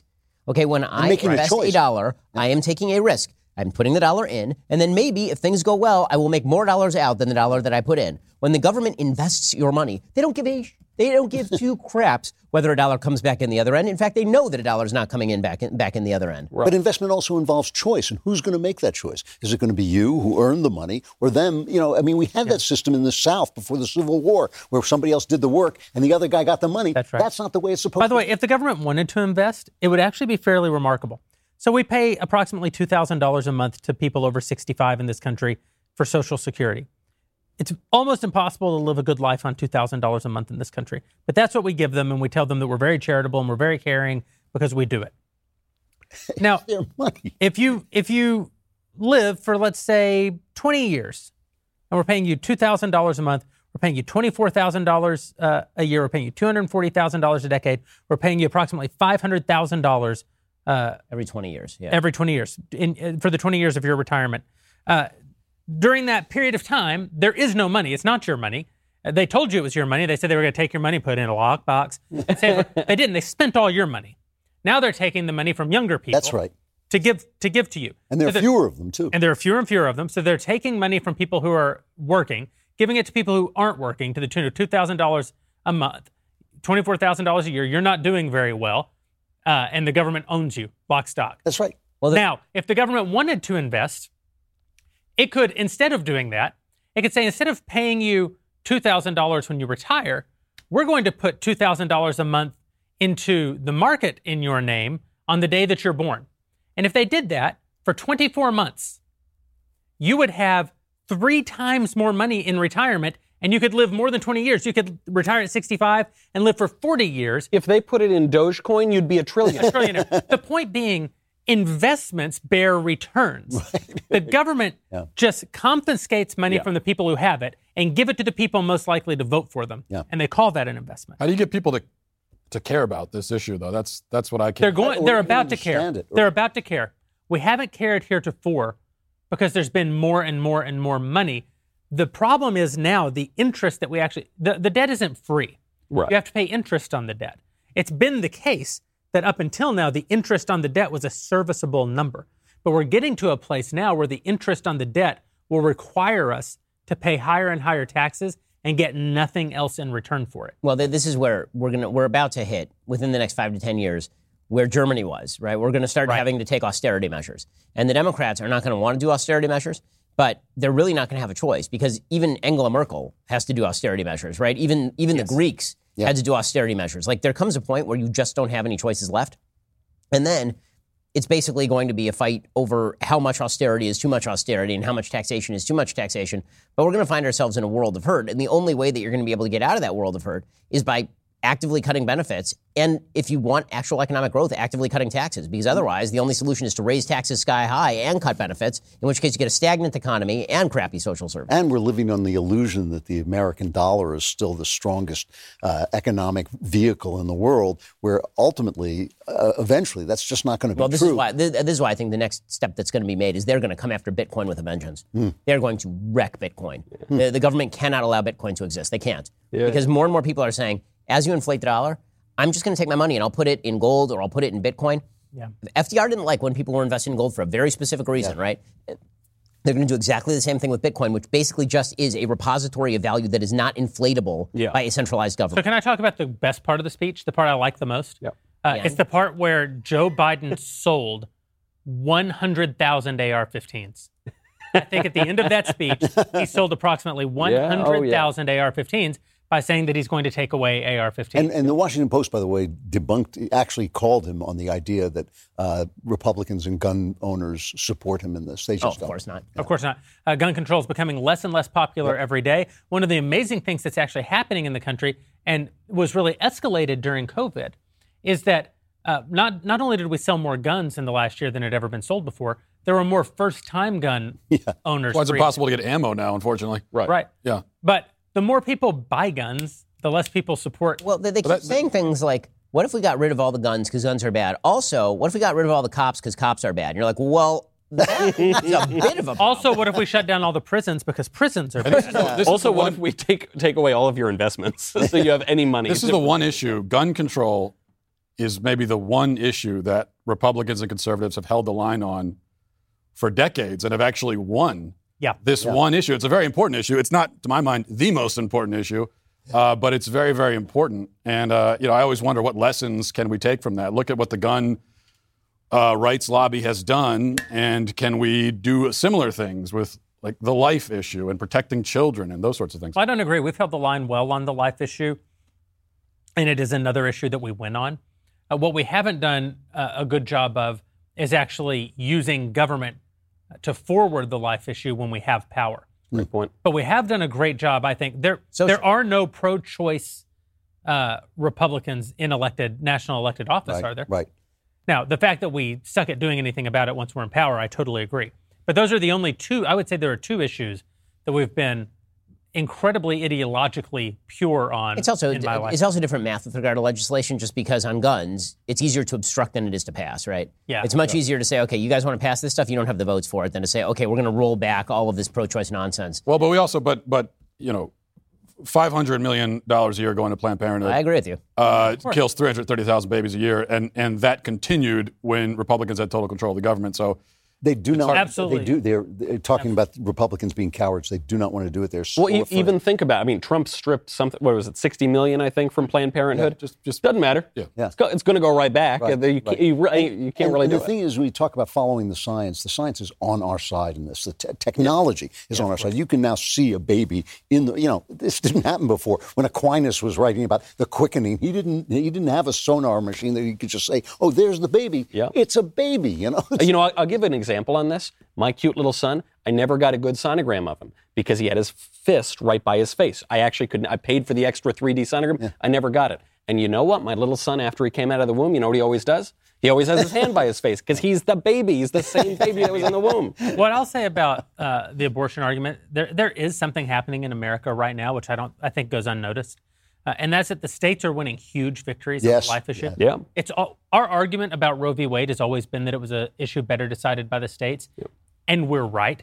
The federal government can't make the right decision about it. States, Texas, Tennessee, are making great decisions on the life issue, consequential decisions. It's much harder to get an abortion in the reddest of red states than it has been at any point in in the lifetime of anyone except Drew. We just had a new bill passed two days ago in Idaho, another another heartbeat bill. yeah, that's right. The, what, what what you're seeing also with Joe Biden accelerating I mean, this is real accelerationism what he's doing right Yes. now. And what it's going to result in is the amount of the amount of movement by conservatives into red states is just going to be overwhelming. People are just It's gonna say- already pretty it's- amazing, yeah. I mean, yeah, it's. I can tell you that in Florida, the real estate market is just extraordinary right Yeah. now. Oh, like yeah. you, you, people are buying houses sight unseen. Yeah. because they're like, I got to get out of here, and I got to get someplace Tennessee. sane. There are people at this company who bought houses sight unseen in Tennessee, actually. I'm looking forward as an Angelino leaving Los Angeles. I'm looking forward to bringing homelessness and uh, ugly, ugly uh, billboards to the rest of the country. you know? Yeah, yeah, you're going to do great. You're going to do great. Uh, so I'm going to take a few more questions from DailyWire.com subscribers. Uh, they are the people keeping the show on the air. Go over to DailyWire.com slash subscribe and get your question in for the group. Biden refers to China as our direct competition, but do you think he will stand up against them if China follows through and becomes aggressive toward Taiwan? Michael. How much money did uh, Hunter Biden have on the line there with that Uh, private equity yeah, deal yeah, that that didn't? I guess it didn't go through. No, of course not. The the thing that we have learned over the last couple of years, I think, in the conservative movement, is that there is the blob, the liberal establishment, which ha- there's an uncomfortable overlap between the government and the administrative state and big tech and big corporations, those big woke corporations in Georgia. And where are they getting a lot of their money from? Just ask LeBron James. Just ask the NBA. That's right. They get it from China. So is is Joe Biden, who not that long ago was cheering on the rise of China, saying this is a wonderful thing, a rising China is great for everybody. Let him into the WTO. Of course not. He's the last guy that's going to stand up. Well, I think that I I don't think China is going to make a full-on militarily aggressive move against Taiwan because I think they don't think they need to. I think what they're going to do is they're going to start a, a low-level pressure campaign against Taiwan, see if they can get a government elected in Taiwan that is much more pro-China. And then just start using authoritarian measures because this is exactly what they did in Hong Kong, and the rest of the world just shrugged. I, mean, it is an amazing thing that we have watched in our lifetime. The first reverse, reversal of a free state into absolute tyranny through a foreign country's influence. It's the first thing that this is the first time this has happened basically since the end of the Cold War. And and the rest and everybody just shrugged. They went, okay, so they just subjected seven million people in Hong Kong to absolute tyranny and no one cared. You know, we, we have a serious problem with China. First of all, I, I want to say that if I were China, I'd go into Taiwan tomorrow. I'd take it over tomorrow. I, I'd do it militarily. And I, I mean, they just, what is Biden going to do at this point? He has not got the wherewithal. nu- it, and he it hasn't got proves the- America to be neutered if they do it. What's that? They both get Taiwan and they get to show that America That's, is- that's right. And the American people don't want to go But- uh, send the military into No, it. it wouldn't the turn into a left has a- military the conflict. left- They'd be, they'd be able to take it, but there would be some pretty significant economic consequences for them. So why not do it the easy way? The left's problem with China is the left is China. They actually believe in uh, Yeah. a free mar- a free a free market, but uh, enchained people. And and China has shown so far. I don't actually believe that's going to work in the long run, but they have shown so far that they can make that work. Well, our course- our belief, our belief, our They're- belief they're is just, ca- China is just sans Holocaust, and if you include what's going on in Xinjiang, even including Holocaust, they're just Nazi Germany. Yeah. That's, all they are. I mean, they, they, they have, Well, they have a. No, Nazi economy, right. which they top down corporatist economy, in which they have a few approved companies, and the government of China says you're allowed to make a lot of money here, and you're allowed to make a lot of money here. It's basically mercantilism, Mm-hmm. and you're going to and will Yeah, allow I don't you. think, I don't agree that that's a free market. that's not a free market. It's mercantilist corporatism. That's that, that's. But, that, but that's essentially what the Democrats are for. I mean, they believe in I agree controlling. with they, that. yeah, they believe in controlling the people through the corporations and controlling the corporations through the government. Right. That, that is China. So why, why should they fight them? How can we count on Republicans, asks one DailyWire.com subscriber, to actually fight back against these policies that Biden is implementing? Well, we can't. I mean, that's the- what. I, and we didn't see the whole Tim Scott speech, but um, what we needed to see, and maybe he did it. I'm skeptical. Is a fiery defense of law and order. You know, a defense of free speech. This is what people care about. They need to get fired up.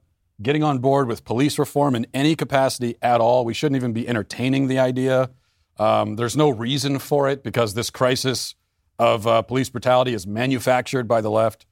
But uh, I don't have any confidence in the Republican Party at all, especially because, as we talked about before we went there, these Republicans came to the speech and wore their masks, um, including some Republicans who previously had great moments where they said, I'm not going to wear the mask because I don't need to. And there they are sitting. Well, you know, we just said that there's this model here where the, the liberal establishment is going to use the corporations to control the people. Money talks and BS walks. And just a few hours ago, there was an excellent op ed published in the Wall Street Journal by our pal Ted Cruz. Cruz came out and he said, Look, Republicans were wrong to shill for corporations before. We were all part of it. We're not going to do it anymore. We're not going to let them do I'm not going to take a penny from corporate PACs. More than that, I call on all of my fellow Republicans not to take a penny from corporate PACs. Is that going to solve the problem? I don't think it's going to solve the problem. Is it a step in the right direction? Absolutely, especially if it pressures Republicans to break this this hold. Because we, how many big tech hearings did we see where those those senators they sat there and they yelled at Mark Zuckerberg, they yelled at all these guys, and then what followed from that? Absolutely nothing. Yeah. Because because big tech was donating to their campaigns. Yeah. I think And, it's not just that big tech donates to their campaigns. Uh, I think that it's also uh, what we've been talking about all, all night. It's a fundamental kind of cowardice among Republicans to take action. Yeah. One of the things that's happened is that Congress generally has uh, has ceded all of its constitutional authorities to the executive and the bureaucracy. They don't want to do anything because you can't you can't really be judged That's right. Mm-hmm. on nothing. That's, big. You can. Exactly. You only are going to lose. The the- their theory goes: if we do something, there will be people who don't like it, and then Yeah. we'll lose. Well, it's, it's also true that there are a lot of conservatives who think that conservatism is really more attitudinal than programmatic. Meaning it's, it's more of the attitude that you take about stopping change as opposed to, you know, a program for actually implementing change. Well, if it's just about the attitude and what you're conserving is a system that is largely moved to the left, you're not actively being conservative. And, and you, you see this over and over from members of government, which is, well, you know, we did thwart their plans, right? Our job is to be there and it's to stand to thwart the rails of history shouting stop. Well, what happened if the train already pushed you several hundred yards in this direction? It doesn't matter. If, you, if you're like, this train needs to be put on a completely different track. They don't. They don't understand. They act like European conservatives, and they don't understand that American conservatives are liberal. American conservatives are conserving the Constitution, the most liberal document in the old style uh, meaning of liberal, most liberal document ever invented because it leaves people free. Liberal, liberalism is freedom, and it leaves people free. We are defending something, a philosophy, an active philosophy, as opposed to Europeans defending blood and soil and rank and all the things that conservatives in Europe uh, defended. We don't. We don't defend any of that. We defend the Constitution. We are defending a revolutionary idea, the only revolutionary political idea that's existed for 200 years. I mean, it's kind of incredible. I, so I spoke to the House Republican caucus a little bit earlier this week, as reported in a, a few of the uh, kind of political outlets. And one of the things that I was talking about was the contract with America. I said, you guys ought to have a second contract with America. And so I went back, I looked at the original contract with America. And what I noticed is that the original contract with America, which promised that the Republicans would pass about 10 different bills and eight different reforms, they did pass all of those things, and many of them were vetoed by Bill Clinton. But a lot of those things are still not done, right? Things like zero baseline budgeting, hmm. right? They're like that's that's an easy one, right? There, there, there are certain things that are that are that they were like police reform was being proposed, like not police reform, additional police funding was being proposed by the Republicans in '93, so that they would win back to Congress in '94 because there were serious problems with crime at that point. Even Joe Biden thought there were serious problems with crime at that point, back when he had not completely lost his mind. And the Is that back when Kamala was marching at Selma? I think so. She was in the stroller, yeah. and the and, and the fact is that the Republicans have held Congress several times since then with a Republican president and with a Republican Senate, and they didn't make that stuff permanent. They only passed it when Democrats were in control. We should be fair, though. We did have a Republican leader read Green Eggs and Ham. Oh. and, you know, that was an important moment for all of us. Ugh. Yeah, we I- I we would- less less than uh, four years ago Republicans controlled the Congress and the presidency, and they did Nothing. nothing. And you know, there there is a way. Oh, they passed a tax cut. They passed a A, tax. temp- cut. a temporary. They, they changed music copyright law. That was big. They, there That was is actually a, way. a good thing. It, No, but it was a good sub- thing. But it wasn't It's like on my list of Yeah. priorities. It wasn't like You know, there are a lot of conservatives right now who hear when we talk about the Constitution and these abstract philosophical ideas who say, "Ah, "That's I don't I don't care about things that are floating in the sky. I want tangible results." And I think there is a way to bring these things together, which is the American way of life. There is an American way of life where all these great philosophical ideas have actually been embodied in real institutions and real rights that we've all cherished for a very long time that the left is trying to destroy. And I just think if Republicans would get down to brass tacks and say, you know, the, the stuff that's going on in our streets, it's just wrong. We don't like it. It's not part of our political tradition, which comes from our ideas and the way it's been enacted. Get back to that. Get back to that America that we cherish and love. Trump did a very good job of, of putting it in really practical terms. And I just fear sometimes Republicans, we're too pie in the sky about it. Just give people something to hold on to in, in this You know, country. you know, it is funny. Uh, Trump did do a good job of telling stories. He was really good at that, and it was something that Republicans and conservatives in general need to learn. But you know, I, all the time Trump was in office, I would complain about his personality and his rudeness and his unkindness, and I think like that really was the turning point in the sense that, for instance, John McCain destroyed the end of Obamacare because he was ticked off. Yeah. You know, he, he had been mistreated, and he, you know, these guys are all narcissists, and they don't want to be mistreated. We are left with, uh, and I think you, uh, Matt, tweeted this out uh, yesterday or today, uh, that we were left with a Republican administration that left us nothing of enduring value. And unfortunately, that happens just too often because of what you're saying, Ben, that, that they don't have a, a positive vision of what it means to be a conservative. And, I, and I think you're right, too. I think that, that, that the idea, we are talking about things that, that maybe are a little too pie in the sky. We have to show people how they work. It's a harder story to tell. It's a harder story to tell that each individual person making decisions on his own, each individual person trying to better his life, actually betters the country more than Yeah, Joe fa- Biden's idea that he's just going to pour money. What, into what's it. kind of fascinating is that Democrats do one thing that I've never really heard a Republican do. Democrats do something that, that is very useful in, in nearly every state that has popular support, and that is they ask for sacrifice. Right? They do this all the hmm. time. They say you're going to have to sacrifice this for climate change. You're going to have to sacrifice this for racial inequity. You're going to have to sacrifice this for income inequality. And the truth is that Republicans never do that. They sort of suggest, okay, well, you can have your cake and you can eat it too, which is how you end up with tax cuts and high spending, right? Yep. At no point do they ever say, you know what?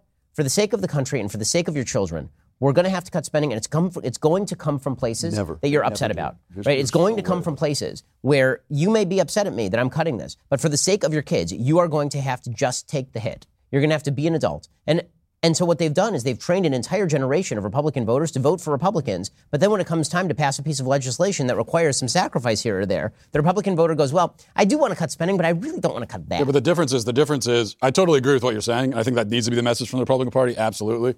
Uh, but the one advantage that the Democrats have is they ask for sacrifice, but it's someone else is making the sacrifice. So you, as the voter, are not sacrificing. So on climate change, on taxes, everything, it's it's the bad not- guys, it's the I- evil. I'm actually not guys. sure, Matt. I, I think that But they like the sacrifice. I right? think that people Recycling is like the idea. sacrifice. The masking. The is mask is a sacrifice, That- and this is Orwell on Hitler, Right. Right. Orwell very famously during the war, early in the war, 41 maybe, 41. writes uh, 40, 40. uh, 40 writes an introduction to Mein Kampf, and it's one of the most fascinating reads. If if you've never read, it's very short, two or three pages. Uh, it's fascinating because he he predicts the end uh, of the pact between German and uh, Germany and Russia uh, vis-a-vis Poland. He he he basically tells the future, uh, and so you read it now and it feels like, well, yeah, we all know that that's what happens. At the time, no one knew that's what, what was going to happen except Orwell, right? And he's saying exactly what's going to happen. And at the at the conclusion, he says, very close to what you're saying, Ben. He essentially says that, you know, the the liberal West offers its people the promise of a life of security and ease. Yeah. And the power of Hitler is that he stands before his people uh, against the backdrop of Western ease and promises them only uh, honor and valor And in- toil and and, sacrifice. toil and, sacrifice. And so does Churchill. Churchill did the exact same thing: blood, sweat, and tears. Blood, sweat, and Nothing tears. different, but blood, sweat, and tears. which is why people see him as an inspirational leader. That's the, right. The, the lie of the right. lie of, of modern liberalism is that what people actually want from their leaders is stuff. Right? That if you give them a prosperous state, Yeah. then they'll be super happy. And it's just a lie. We have the most prosperous America that we've ever had. We had it before the pandemic, and we'll have it again after the pandemic. And yet people are deeply unhappy because normally the things that they would be called to sacrifice for, like their religion, even their religions are not calling for them to sacrifice anymore. right. Their religions aren't even calling for them to sacrifice their own personal desires on behalf. So is it less? Is it less sacrifice? It's it's it's there's a, there's an element of sacrifice, but I think the main thing with with Democrats and the left, especially somebody like Bernie Sanders, it's it's a, he's making a moral argument. Yes. So that's what he's talking about. Right. He's saying this is the right thing to do, and that's why we need to do it. Uh, whether they're sacrificed or not, it's just the right thing. It, it might not be the most practical thing, but it's the right thing. there- and that's what the, and that's the argument that the Republican Party doesn't make. They've sacrificed a- the moral argument. There is a liturgical element to this in that you remember a few years ago, and I guess more than a few years now, under Obama, Obama said, look, we'll solve this terrorism thing once we get some more jobs in Pakistan. Then it's all good, and more jobs in Afghanistan. Then, then they'll all be happy because they'll have iPhones.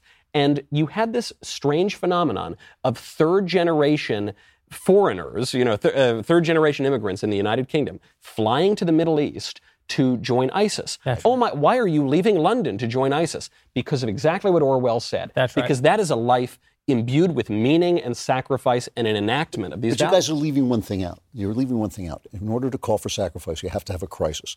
And the left manufactures crises again and again and again, and we never do. What we always say is the only crisis is the left. But we do have a crisis in this country. We have a crisis of spirit, we have a crisis of vision, we have a crisis of freedom, most importantly of all. And we have to push that forward and un- make people understand that those things are things you sacrifice for. I'm not sacrificing to turn off the sun. I'm sorry. The sun is going to be there, and if it's not there, it's just going to be a very, very cold night. You know, I mean, can watch out for you know, itself. I, Yeah. I- but but I will I will sacrifice. You know, we were talking about Nick Fuentes today, a guy all of us despise, and we despise the things he believes in. I personally. I personally am offended by what Nick Fuentes says, but he got on a plane and they wouldn't let him fly. And I, I want to defend his rights, not because I defend him, but because his rights are my rights. Of course. And they're your rights, and we want to preserve those rights. We've got to make people and for our and and for our children too. I mean, it, it sounds like a cliche, but that's that's a real crisis. We're murdering our children. Uh, they're they're being corrupted and perverted in schools. We're you know, literally trying to turn boys into girls. Yep. Uh, drugging and mutilating them. That, that's a, that's a real crisis that I think most people are willing to sacrifice for their children. And uh, that, that's a message that somehow the Republican Party doesn't make. one of the most one of the most essentially left wing uh, moments of these last few weeks was the New York Times saying that we mustn't judge, we mustn't talk about the fact that these children who have been out of school are never going to catch up because that stigmatizes them. So, in other words, our lousy programs, our lousy ideas, the things, terrible things that we did are not going to be addressed because, oh, that would stigmatize the children. You know, we, of course we have to defend our children. The left has sold them to the teachers union. Can I make an unpopular?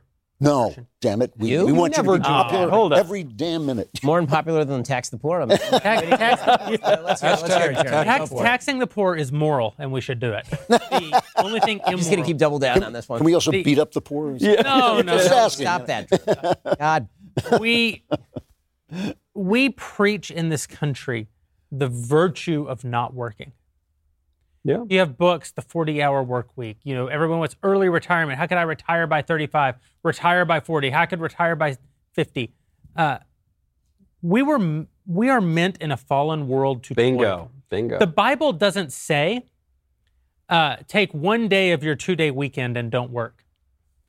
The Bible says six days you will toil. It's a Bible, it's a biblical both prescription and description, to borrow from Ben, that you would work six days of your life and rest on the seventh day. We can talk about the theological ramifications of that. That's a great conversation, but I'm not. I'm talking in a very practical sense. God commands and describes man as one who will work six out of seven By the sweat of your brow. by the sweat of your brow. And we say you shouldn't. I see all these women in America today who are miserably unhappy. And they're miserably unhappy, Christian women, because they believe that it's wrong for a woman to work outside the house. They believe they're supposed to be homemakers. And listen, if you've got young children at home, I think it's very beautiful for you not to work and to raise those young children. That is a kind of toil. Yeah. That is a kind of of, labor. yeah, yeah. But a lot of these women in America, they have one kid or two kids. They leave the workforce, they raise them until they're six, then they send them to public school. And then they call themselves stay at home housewives or stay at home homemakers. But the problem is, we've replaced that job. The 20th century replaced the job of the homemaker. We Have washing we have washing machines, we have dishwashers, we have vacuums. All the things that caused a homemaker to toil were replaced, and this and women in that position became less and less happy. And they believe that the Bible tells them, many of these Christian women, that they're supposed to stay home and watch daytime TV instead of having a job, and that isn't I mean, true. is toil. That- that is true, No, you That's- you But know, but yeah. but you're not supposed to stay home and watch daytime TV. That is a miserable life, and it makes you miserable. I- I have- you're supposed to stay home and toil, raising kids. Yes, homeschooling kids. Of course, I'm not saying that everybody has to have a job outside the house, but you have to have a job. You have to have a thing that This- you do with your hands this is real- that this is- creates value. Listen, I, I have to say, in my, my new book, which comes out in April, uh, The Truth and Beauty, I write an entire chapter about Wait, this. what's the title? The Truth and Beauty. it's called I- I- another I- good thing. Can I please write your titles? For the love of God, Drew. Can you please? Like, So this is like the well, third it's about- straight it's- title where I'm. Uh, I think that's a great title. Thank you very much. So, but but the, but you're absolutely right about this. That every job, when you look at the what is the Proverbs 31 woman that they talk about, she does everything. She's Yeah. making clothes. She's She buying toils. property. She Yeah, toils. yeah. But all a of those things, all of those things were taken out that by every the Friday indu- night in the Jewish community. They were just no, they were destroyed by the Industrial Revolution. They absolutely were. Right. Children were taken out of the home. All these things that made a woman's work less valuable. The, the, to me, the great prospect is because I think the the toil of making a home for people is a huge humanizing task. I think homemakers are the most important people in America. I think that this, that's the central job that all other jobs, as C.S. Lewis said, Of course. are built to support. And what I what I think the answer to this is is that there will be new. Uh, there are new versions of, of work that can be done in the home. I don't think women should leave the home. I think homemaking is the humanizing uh, job of women that they that that we discount so much. But but let I me just do say think- for the record in do- Media Matters that women should definitely do whatever they want with their work. With their work. No, they need to. But we're not saying that for Media Matters. I know. S- Screw media matters, but I mean, of course, everybody has has his or her own choice about what they're going to do. I'm simply saying that this should be a dignified, celebrated Yes. choice. Should, should we That's all I'm distinguish? saying. We should distinguish between, and this is where a lot of the confusion comes in. Distinguish, but like a job and work are two, not necessarily the same thing. You can Yes, work at right. you can Yeah, work at your yeah. job, but there's a lot of work to be done at home. This, this is recently there was some left wingers that were tweeting about how you know they don't respect stay at home moms because there's no. Uh, they want people who have ambition, you know, and and it, it, it takes a lot of ambition to work at home and to build a home. Yeah. Now you can be an unambitious parent, and your kids are going to be miserable, and your spouse is going to be miserable. It's going to be a terrible home.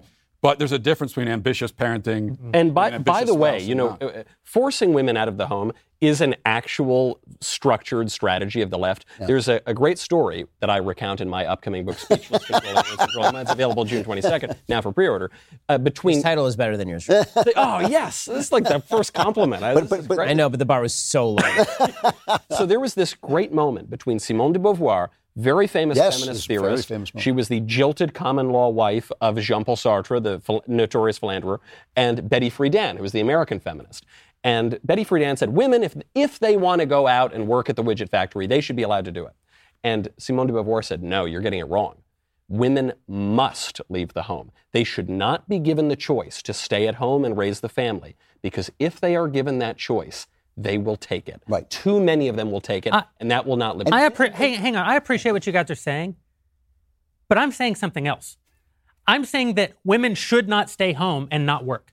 I'm They saying should that not. Yes, I'm saying oh, that people. oh, I'm I saying agree. that men Yeah. should not retire at age 30. yes. Oh. I'm saying that we should Totally not agree. promise people lives of leisure. Yes. I'm saying that we shouldn't burden Christian women with the idea that being home alone with nothing to do makes you virtuous. hundred People are. I'm saying that God expects everyone, male and female, to work. Yeah. I'm saying that 65, you shouldn't be promised not to have to do anything anymore except sit on the boat because you earned it. You didn't earn it. You earned it back when people died at 66. Yeah. People now die at 95, and you should work. Yeah. You should work. There is Because it's better for you. it is better for you and it is better for society. It all goes back to this idea that This we are totally not offering anyone any piece of dignity. We're not offering anyone any path to creating um, uh, to, to creating with their hands. We're not offering them any path. The, the, Well, that's the- because we've changed the definition, the definition of dignity, though.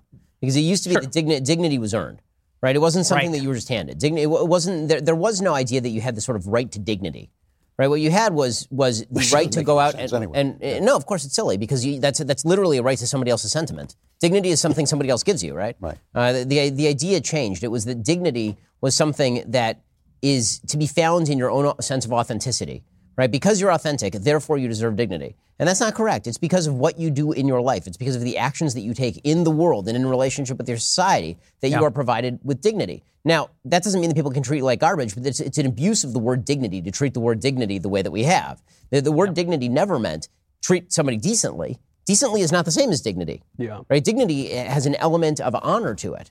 The, it, it- hmm. Everybody should be treated decently, of course. I'm But saying if you, difference between I'm and- saying that if you expect nothing from anyone, Yeah. they will be miserable. Do you remember what Nancy Pelosi said when she was selling Obamacare? She said, This is a wonderful, it's an entrepreneurial bill Yes. because now you don't have to work. it frees you from labor. You, you can be a poet. You can This be a favorite. musician. And you know the thing about poets is there aren't that many of them. and, and most of them are not very good. well, I also the noticed, good I also ones work noticed that, uh, hard, that of all the all the vast numbers, millions of Americans on welfare programs and food stamps and disability, I noticed how many just unbelievable poets, painters, and string quartet members there are in this. Like that's how people spend their time. That's not a rip on on people's skill sets, by the way. That's just a recognition that when you pay people lots of work, they don't spend the time doing wonderfully productive things. Okay, like Shakespeare spent you know, a pandemic writing Lear, supposedly. Okay, but that's because Shakespeare was Shakespeare. It wasn't like if they paid him not to write Lear. If if they'd incentivize Shakespeare, they're like, you know what, dude, same stipend, don't write Lear. It's another he probably great- doesn't write Lear because that's the way things work. It's another great Bill Whittle observation that this idea that if we uh, that if we if the if the people had the means of production, they'd only have to work two hours a day, and they could devote the rest of their time to you know, learning art and learning music. And, and Bill says you know, the internet disproves that because we now in our pocket carry around all human knowledge and wisdom available at our fingertips for free at any moment. You could be learning a language, you could be reading Lear, and instead we look at pornography and we play Candy Crush. Yeah. That's all we do all day long. Is there, isn't there? I mean, there's potentially a. I agree with what everyone is saying, but also, I, I maybe have a problem with the idea that you could just go outside of the house and get a job somewhere, and you're going to find dignity in that because the way that the job market is set up and the way that a lot of companies operate, you know, it's it it, it, it can be a very dehumanizing experience. for so, sure. Now it's it's it's. Does it make it better to sit at home and do nothing? No, but the, the problem is that well, I mean, charity work was always the thing that many people did. They get involved in the religious community, right? Yeah. As communities die, that takes away a lot of work that people typically did Yeah. outside the home. Like, eh, like when people would retire, this was, you know, for most Americans, I would say, when most people retired at age 65, if they were church involved, it'd be like they would go and get involved in their church. They got more go get involved in their- church. exactly. They spent that extra time going and doing charity work. I mean, I, I lived for many years in uh, Montecito, one of the richest communities in the world, and living in a very wealthy community is, is really interesting because people do what they want to do, right? They have they have free choice, and so you see what people want to do. The women stayed home. But they also manufactured the community. They went to the schools. They made sure the schools ran on time. They ran the charities. They did all, you know, they called them Montecito moms. Talk about dignity. When Montecito moms walk down the street, everybody stood still because they everybody respected them because they ran the community. They gave us the community in which we worked and for which we worked. And I think that tho- those are things. Of course, you don't have to get a paycheck for those for the Well, for them to be work, but they also speak to In a weird way, this gets us back to Biden because what Biden is creating is a culture of expectation. Yes. It- It's, it's, a, it's a culture where And you- Republicans are accepting the premise. They always accept the culture. Yeah, premise. of course. They're saying they're saying you're right. You do deserve all these things. We just want to give them to you in a more effective way. Effectiveness is never a good argument. it's not efficiency and effectiveness are not good arguments. That's right. A good argument here would be there should be no culture of expectation. Nothing. We you you do not deserve to expect anything from us, and society can expect that you are going to be a productive citizen in order for you to actually earn things. Like the the, the, the culture that we've created, this culture of expectation is what's created Occupy Wall Street. It's what's created BLM in the streets. It's what's created so many of, of the things that, that are destroying the country right now. Is this this expectation that you like I, I've stopped using the term soft bigotry of low expectations. I now use the term bigotry of no expectations because that's where we are right now. I mean, when, when, when we are now living in a society where every single time there is a police shooting, we full on expect that there will be riots. We full on expect it. That is not a culture that expects any sort of good behavior. That's a, that's a culture that expects bad behavior But you know, and treats you it as virtuous. You made a point many years ago that, that somebody who actually liked you did a, uh, a satire of that was very funny, where you where you said that that to say that healthcare is a right is to say that you have the right to other people's labor, which is just not true. And, and you were right. You were absolutely right. The joke they made about you was a friendly joke, but it was very funny of you saying, you know, you, Yeah. you have no right to other people's labor. But you don't have a right to other people's labor. You have a right to be left alone. You have a right to say what you want to say. You have a right to think what you want to think, and you have a right to make your own choices. But you don't have a right to other people's labor, including health, the labor of healthcare workers. No one owes you anything. Anything. yeah. no one owes you anything. You owe me a couple of bucks. huh? That's. I got a cigar bill. no one owes you anything. This is the fundamental problem. I mean, the fundamental problem, obviously, is that we reject God. Well, yes. But in a very, but in a very practical sense, the fundamental problem with with our society today is that everyone believes that they're owed something by someone. Well, what you're describing is an emanation of your Yeah. first Well, point. Yeah, but, yeah. but, you know, and, and it's true in every area of life. If you want to talk about Yes. why marriages are dying, it's because you believe that you have a right to expect things from your spouse, and, and expectations kill marriages. Well, in a- They in a- absolutely do. In a family, though, I would say that's the one place where you are owed something. Y- Your children are owed. Yeah. That's And this, it. and this is this is actually this actually should be the, the, the pro life message. In fact, that you as a parent, you you have a responsibility to your child. You owe them something. You you brought them into this world, and uh, you I have to agree take care of them. No, children are the only people who have a right to expect something. Right, exactly. That- yeah. That's that's that's the only that's the only thing. But Well, I, I, I want to take issue with this a little bit. I mean, I think that, that individuals, especially in, in uh, relationships like marriage, they do have a right to expectations of one. yeah, you've entered a covenant. Yeah, that's right. You've entered, You've made an entered agreement. an agreement, and and so Fidelity, yeah. yeah, yeah, Integrity, yeah. And, and so I, I, I Breakfast, think that that's but the, that's the very di- but that's the very different we're ta- difference we're talking about. Individuals, individuals owe each other things. You know, individuals entered agreements. The, the society owes you nothing. Right. The, the world owes you nothing. That's a Although I will say thing. that on uh, that when it comes to marriage, I think one of the big things that does plague marriage is people having expectations without having expectations of themselves. So when I say that, when, when I say that you have That's- that's like, like the, yeah. the, the, the idea of a covenant in marriage is the idea that now the trade is over and not ongoing. Yeah, Right, like, like, oh well, we signed a contract, so I guess that's the end of the deal. No, no, no, no. The the earnings continue, right? You you have to work in order to receive from your partner. And if you and if you actually want to have a happy marriage, and you're sitting there and you're like, yeah, but under the contract it says you owe me X, Y, and Z, that's going to be a miserable. Well, it's like in a job. You know, you say, okay, I've signed my employment contract. Great. Now I'm getting my paycheck. Right. Cool. That's what, what one of the uh, one of the most popular stupid memes and slogans you see out there is uh, something like, "If you don't, if you don't, uh, if you can't handle me at my worst, you don't deserve me at my best." You know, that's Yeah. that's I think attributed to Marilyn Monroe incorrectly, but you know that's and that's the attitude people bring into romantic relationships is that uh, you have you have to sort of deserve me to, you, you have to you know deal with warrant. that bull crap in order to Right. in order to get me at my best. And it's like, well, or you could just not do that. or just be a good person Right. and also be forgiving of my fault. I always say, I if you want to be my lover, you got to get my friend. yeah, yeah. Uh, I've never actually understood what that's, that's the words. What does that, what does that mean? I'm done. Uh, and we're done. Thank you guys for hanging out with us. We'll see you the next time we do one of these things. Become a member over at dailywire.com slash subscribe. Check out the guys. Be able to ask questions the next time we do a backstage. We're really appreciative to everyone who's done that tonight. And we'll see you next time.